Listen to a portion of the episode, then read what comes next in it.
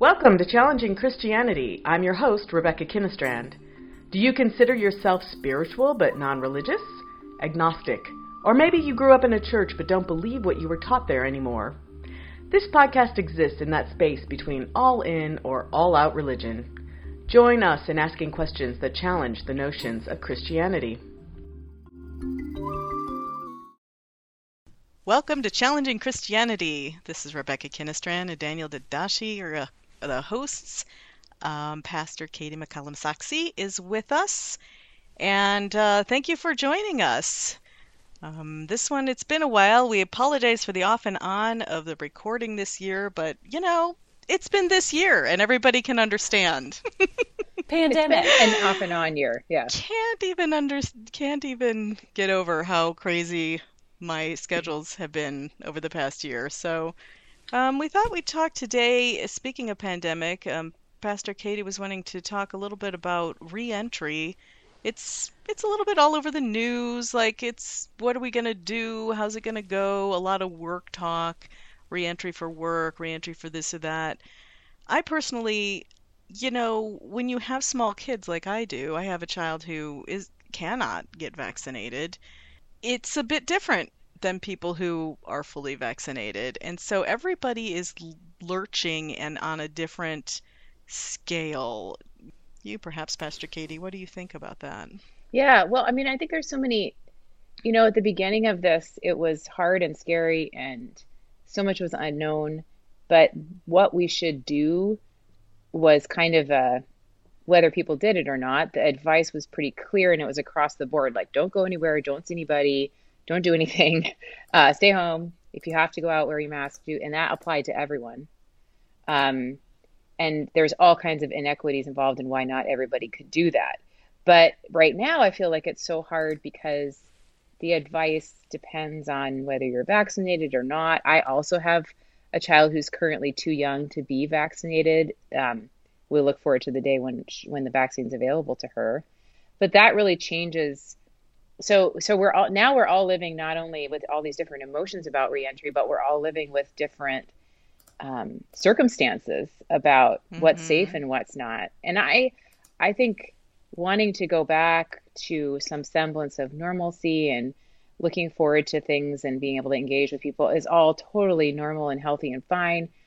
But it's so easy to forget the people who can't get there yet or aren't eligible to get there yet and it's hard i think mm. to be mm. patient about it now because it has been it doesn't just feel like a long time it, it genuinely has been a really long time and then separately i'm going to just maybe talk about that for a minute separately i just have so many questions about you know all of the grief and loss that we've been through as a human community and whether we're really taking any time to process that or we're just jumping back in and pretending that none of it happened. Yeah, so. I think it's really tough because again, everybody's on the spectrum. I mean, some people just have it's not affected them at all, it, you know, on a personal level, um, as far as being personally affected by somebody who was either sick or died and so on. And some people, it's just torn their lives apart. And um, it and on a global scale, I know that my mind just cannot really reach out that far. And in, on on the contrary, as opposed to looking out far, I've been pulling in and being like, I can't think about all of the world's problems anymore. Uh, I have to kind of focus on my day and um, what I can affect around me. Uh, and maybe that's you know that's just where I am in the mm-hmm. spectrum. I I just have to cut off a little bit right now, and mm-hmm. other people are leaping in full faith, you know, full on to to do something.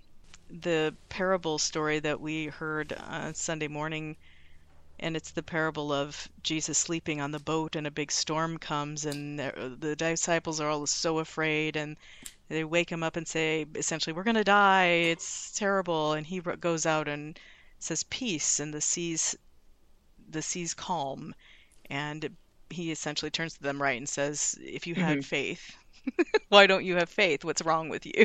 kind of thing. Yeah, why were why so were you can, so afraid? Yeah. Why were you so afraid? And I remember hearing that story long ago um, as a child and it was very much one of the stories of the Bible that stood out to me.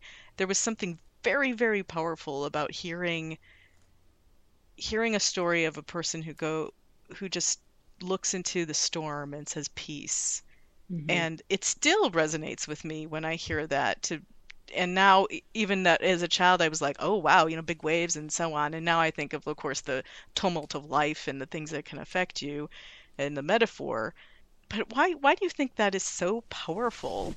Well, I do think part of it is our our desire to know that there is like life beyond the storm, that there can that that God can bring peace and stillness to the storm we're in, as you say, whether that's real or metaphorical, and most of the time it's the latter.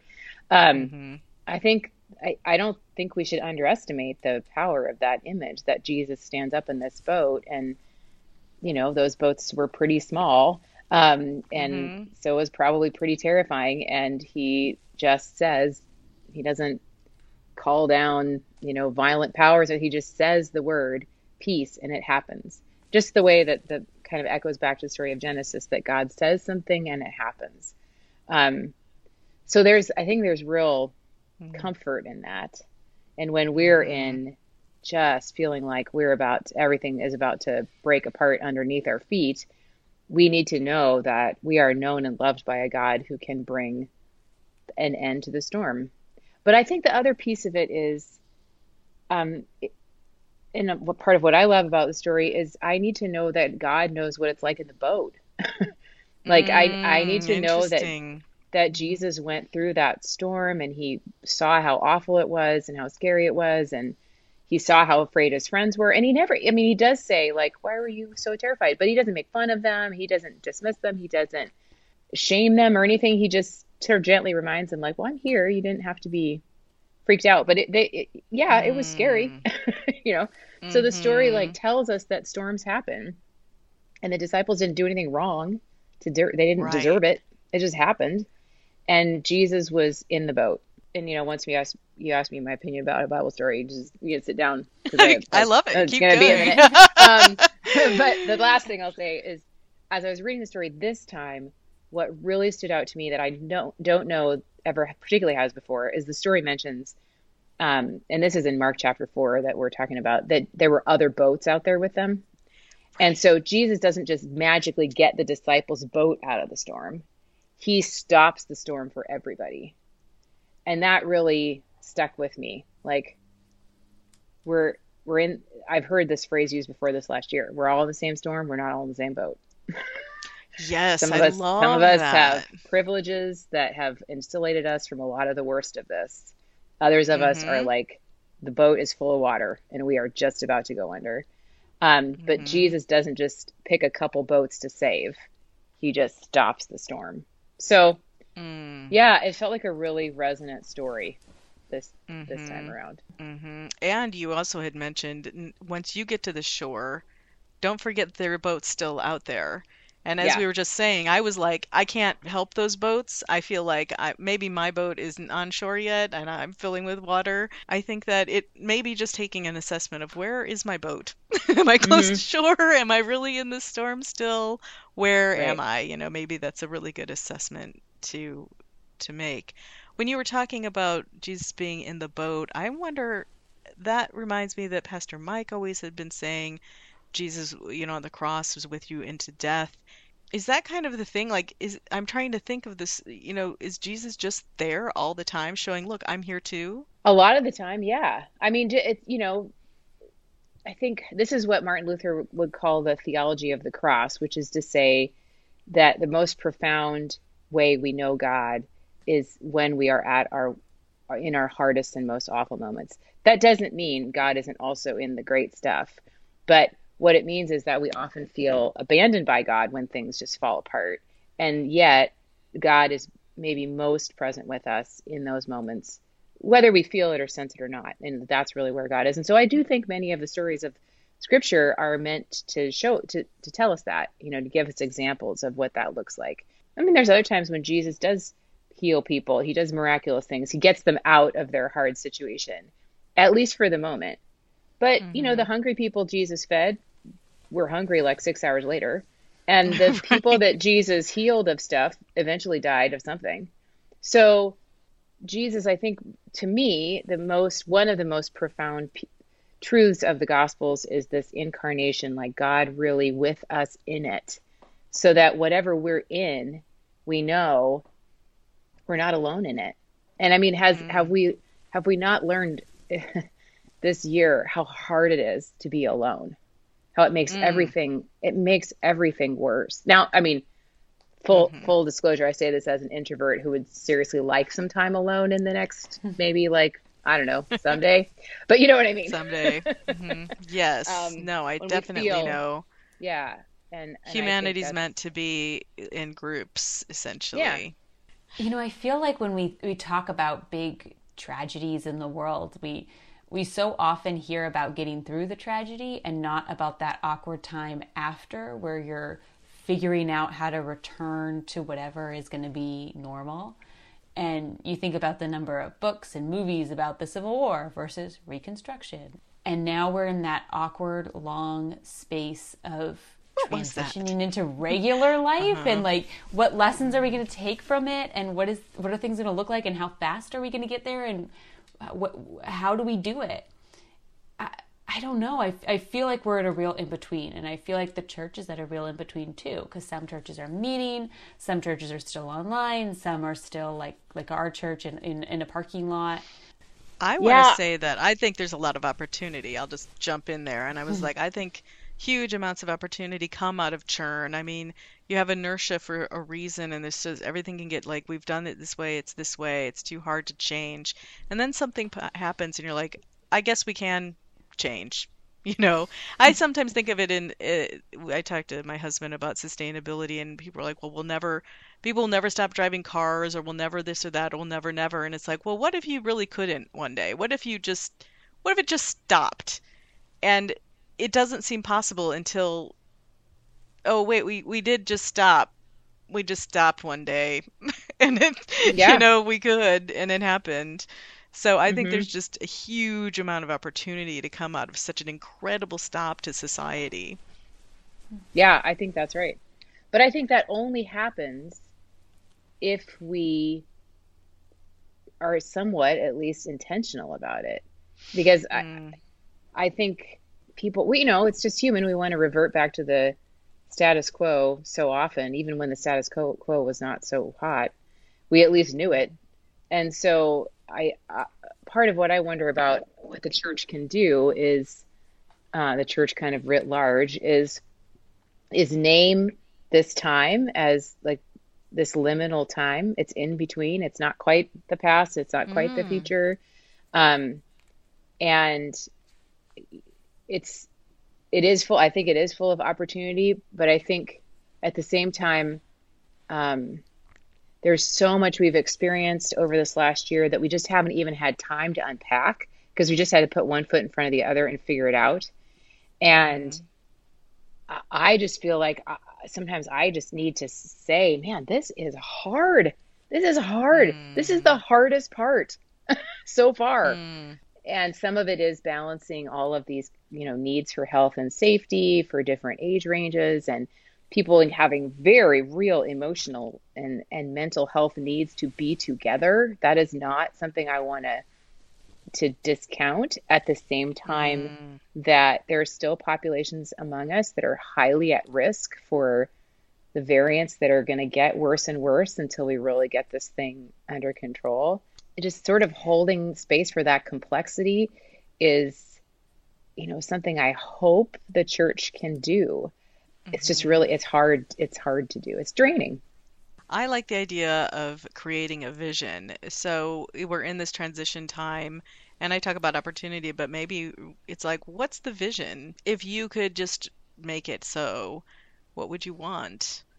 I did remember my thing that I was going to say before was that um, Cheryl Strayed wrote this book that I can't remember the name of, um, but she walked the uh, Pacific Crest Trail, and it, it's a really good book. And she was being interviewed by Oprah. Wild, Mhm. right? And she wrote uh, she wrote this book. She was being interviewed by Oprah, and uh, she just looked at Oprah and said, "Have you ever been alone by yourself and not talked to anyone else for nine days?" And Oprah immediately said, no, never. And I thought about that. I was like, oh, yeah, you know, have I ever, I mean, sure, I've been away for a weekend maybe, or maybe somebody, you know, you think, oh, I've been to camping or something, but you're like, have I really not spoke to another single human being for a longer than a couple days maybe? Or, you know, you not even have a TV, nothing, like there's no no outside influence and I thought that would be really profound. And people do this, they want or they go away to try to do this like silent places and stuff, I think you're still around people, so maybe that doesn't count. I don't know, but just monasteries and so on. But there must there there's something to that. I've not been nine days. I mean, my first thought was like, "Oh man, that sounds awesome." That sounds amazing. but I don't know if I could make it nine days. Honestly, I think I'd be like, can, uh. I, can I bring a book? I two? don't. Well, yes, she did have books I okay. or maybe she didn't have books because that would be very heavy to carry. I don't know. I could see. I mean, she was hiking through Coast the woods. Trail. You you stop at at towns along the way, and you can mail yourself packages. Uh, right. A friend of the friend of the podcast, Hillary, is training to do the PCT. But um, so I happen to know this. You stop at different places, and you can mail yourself packages ahead of time. So you could theoretically.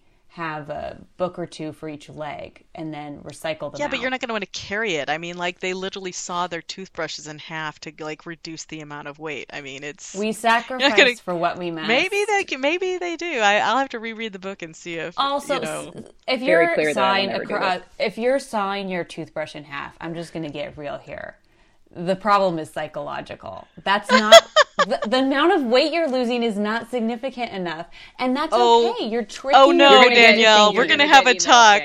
Mm-hmm. You're gonna get emails about that one. I I live with Listen, a mountaineer. Okay, like they have half on. sleeping bags. They have like you know the lightweight world is like its own entity. I'm sure there are lots of things that do save weight. I don't think three quarters, you know, three quarters of your toothbrush is enough of a difference beyond what it makes in your mind. And I'm not saying that's not important. We all fool ourselves into things. I often will just, I just need to trick myself and then I'll feel better. But I don't think you're actually doing anything. They like you know weigh I mean? their packs, you know, and like every single little half ounce that comes off, they weigh it, weigh it, weigh it, weigh it, you know. I don't know. I've never hiked something like that. I probably saw my toothbrush in half too. I'd probably be checking out everything. like... like me at the Alaska check-in. I'm like, oh gosh. right. You're over 50 pounds. 51? Ugh. How can I get rid of a pound of two t-shirts? okay, let's talk a tiny bit about travel because we're trying to get to Sweden. And I mean, let me tell you about trying to get an American into Sweden and Swedes back to America and vaccinated people and unvaccinated people and you know the things and the forms and where are you going and oh wait you're going to Reykjavik first so you got to get into the EU and the EU has different things. Okay, that part I want to go back to normal.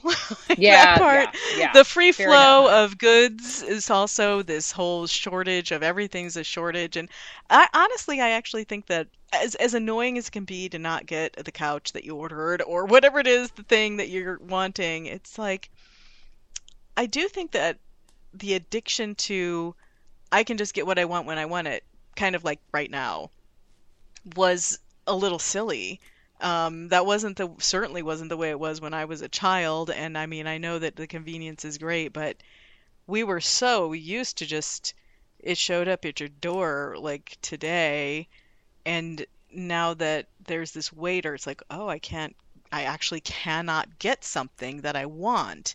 It does. It, it allows you to give pause to your stupid privilege to be like, okay, I I can live without whatever that yeah. thing was. It's yeah. interesting to think about how our how we'll change afterwards. You look at like the flu outbreak of 1919 and what do they say? Mm like the roaring 20s and this idea of partying and liberation and celebrating and getting together spend your money. Groups. you don't know when you're going. Yeah. Yeah mm it was like a direct correlation to the quarantine and that time of scarcity and then you party afterwards. It does make you wonder from a church perspective are people what are people going to be craving that's different or the same as before are people going to want more time in community after church or are they going to want longer time in worship more music mm. more um, bible study more fellowship outside like more like walking around what are people going to be craving that's different from their church communities who have been going to church and then people mm. who are seeking a new way of worship or a new worshiping community what are they going to be looking for it's kind of interesting because i'm i'm guessing the only thing that will definitely not be true is that it will not they, people will not want the exact same thing as before because mm. we're all kind of mm. changed yeah yeah and i think mm-hmm. i think i mean some people will want some of the exact same i think because it feels familiar and you know that's understandable um but I, even that i think won't feel the same because we're not the same. Like mm. we've all we've all become different people over this last year and a half. And there's probably some good to that and there's a lot of loss involved in that. And even for those of us who were not you know directly impacted by the death of a loved one or the loss of a job there's still a huge cultural like we've experienced loss in a very profound way. And and so even trying to do the same things i think would still feel different even if you were with the same people um, mm. So it's it'll be interesting to see how that changes just the way things feel. H- how many people will decide, you know, I got away from being in church and I think I'm fine with that. mm-hmm. and totally. how many people made it through this time and are like, you know, I feel like I want to get involved in a faith community now. I I, I realize now that I miss. So you know, there's just there's just so much. It still feels like it still feels like like feathers in the air, you know? Yeah. And I don't oh, know. Yeah. I don't know. Or for those of you who uh, are maybe familiar with this, communion wafers in the air. Um, but just like things floating around, and I don't know where they're going to settle down. And I will say, my own particular personality is very much like I like to plan stuff. I like to have like a list of things. I really like to get stuff right. Like, let's figure out the right way to do it and then do it, even if it's not the only right way, like a right way to do it. And so something that's really like pressed hard on me this last year has been, yeah, there's no right way to do this. There's just not. Wing it. And there still isn't. Mm-hmm. And man alive, um, that just, that just, ugh, punches me. so uh, it's probably good Feathers me, in the air. Feathers in the air is going to be the name of this air. episode. I love that. it's so right. true. I'm yeah. wondering if um can we pull from other plagues? Like I know we all know about the 1918 mm-hmm. influenza, but there have been lots of plagues throughout history and is there anything that we can pull from from the Bible that um, did they talk about anything like this or what happened after or did it lead to anything?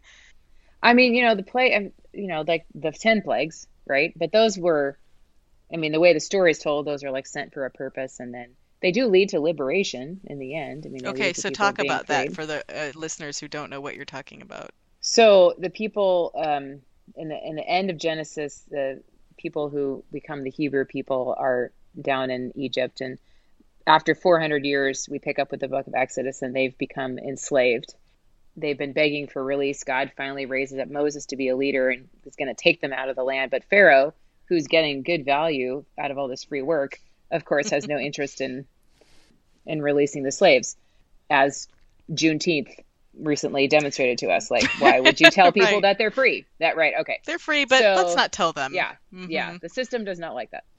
So God sends these plagues um, of various kinds to convince Pharaoh, and Pharaoh keeps saying no. And finally, the last plague is the death of the firstborn in Egypt, and finally Pharaoh says go. So I think that that story is different in the way that it's told. Like God purposefully sends these these incidents, mm-hmm. you know, and that, I I would really shy away from saying anything like that about disease or pandemic or any kind of illness. I don't think God sends us that stuff.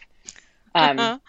But it, I do also think interesting because that's another example of where the plagues seemed short timeline wise, as opposed to the resulting 40 years of wandering in the desert that right. the Hebrew people mm. did afterwards. Mm. It's another yep. example of like, oh my God, big impact, and then like it takes a long time for the feathers to settle. It does, mm. and that mm. might be where you know so the the plagues throw everything into such a sense of like loss and and and disruption and all of that that Pharaoh's like just get out. And so the people do. Um, it'd be interesting. To, we don't know. It'd be interesting to go back and the, what happened to the Egyptian people after that. Like how did they deal with what they had experienced? But what, right. yeah, what happens to the Israelites is they they're free, but then they got to find their way back home, and it takes forty years. And there's immediately the first thing they do is argue with each other and try to pick each other apart about mm. you know how they're going to get there and what they're going to eat. And one of my favorite moments in the story not because it's great but because i recognize myself in it is how they ro- immediately romanticize how great it was when they were enslaved. They're like at least people gave us food. You were slaves man. But they you know like the human right. human desire to go back to it. They're like well that was mm-hmm. terrible but at least we knew what it was well, I think at least I didn't have of... to put on real pants. I know. At least I was in pajama pants. That the, we're gonna find we're gonna complain about putting on pants, and we're gonna romanticize our quarantine times.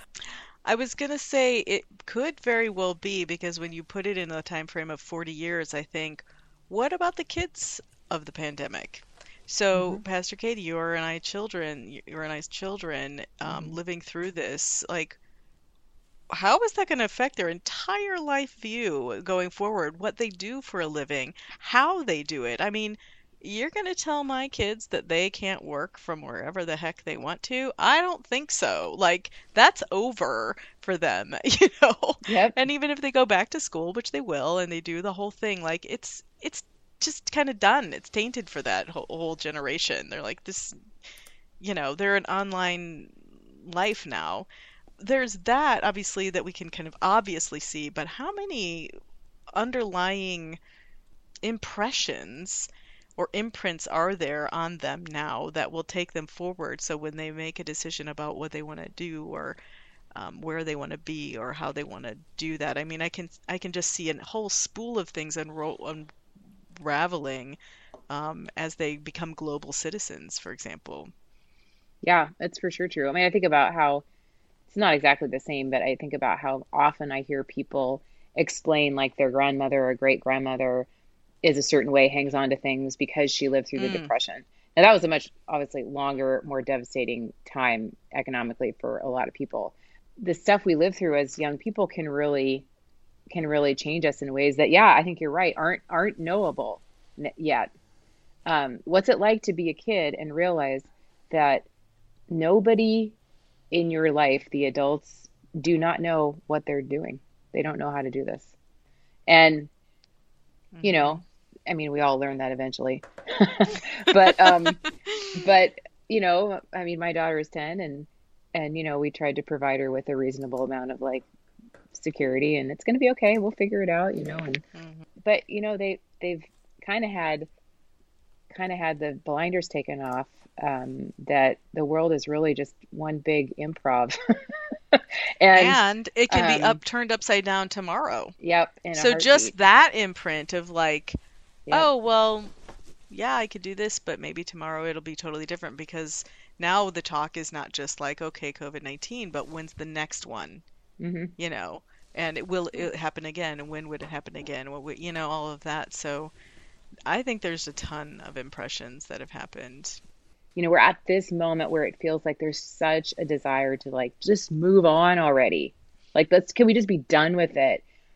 And I think part of what and I don't want the church to be out there like being a huge bummer for people, but I do think it's important to tell the truth and the truth is we're not done and we're not going to know the impact this has had for years and and it's better to just be honest about that like it, it sets you free to be honest about it rather than we're all bottling it up and trying to pretend like you know everything's everything's fine from a youth ministry perspective i think about you know what was this last year and a half as a percentage of my life i won't say it because i don't want you to know how old i am because i look younger than i am you're an old mill. I know that. Me. I'm an elder millennial. An um, elder millennial. But for younger kids, it's a much larger percentage of their life, and it's a much Huge. larger percentage of their remembered life. And so I'm thinking of the next 12, 18 years of my ministry. And each group that comes through is going to have had this large chunk of their life at a different point in their life, and it will therefore affect them differently. My current high schoolers, they had it they had it in their high school year when they the big effect was like I missed out on milestones and friends and whatnot. And there's not quite so much of the anxiety that young people might have who are younger, who might feel like they missed out on important socializing stuff when they were forming relationships with kids, and therefore there's a little more awkwardness in it. I don't have quite mm. as much of the anxiety around cleanliness or disease that I think is happening among the younger kids who have mm-hmm. internalized this. And I think it is going to be two decades of mm. every few years this new group moving through each point of their life is going to have new challenges and different challenges than the ones before. Mm. And so, what I'm doing right now is different, I think, than what I'll do in three years because it'll be a different group of kids who had a completely different life experience. And I, I don't know yeah. how to do that. I hope yeah. as time goes on, there will be training for people like me and for teachers. And you're going to be the one training because you're going to be the one going through it, right? um, no, that's really profound. I totally think that that's I I totally think that that's true. Um, my son, uh, we, I think we said last night, I we were talking about him going back to school, and I was like, well, if you miss two years of school, essentially, you know, he's ten. I was like, so twenty percent of your life has been at home, you know. huge. and not seeing friends and, and so on. So and yeah, what percentage of his remembered life, right? Most of our memories exactly. take place after the age of six or seven. Right. right. You're, Two I mean, years of five. Huge. Yeah. You, yeah. Mm-hmm. It's it's getting up there. Yeah, well, I mean, on that note, I just say take care, everybody. Try to figure out what boat you're in. If you can, if you're on shore and you can turn back and give a hand to the people who are coming up, and um, if not, you know, if you need someone to bail, be vulnerable, ask for the help. Um, don't forget to rate us on iTunes and um, send us an email. I don't think we've gotten much email recently. Uh, everybody's busy. but uh, challenging christianity podcast at gmail.com we'd love to hear from you and what you think on this topic and what your challenges may be. Thanks everybody. Sounds thanks good. for coming thanks. pastor katie. Bye-bye. Yeah. thank you. Bye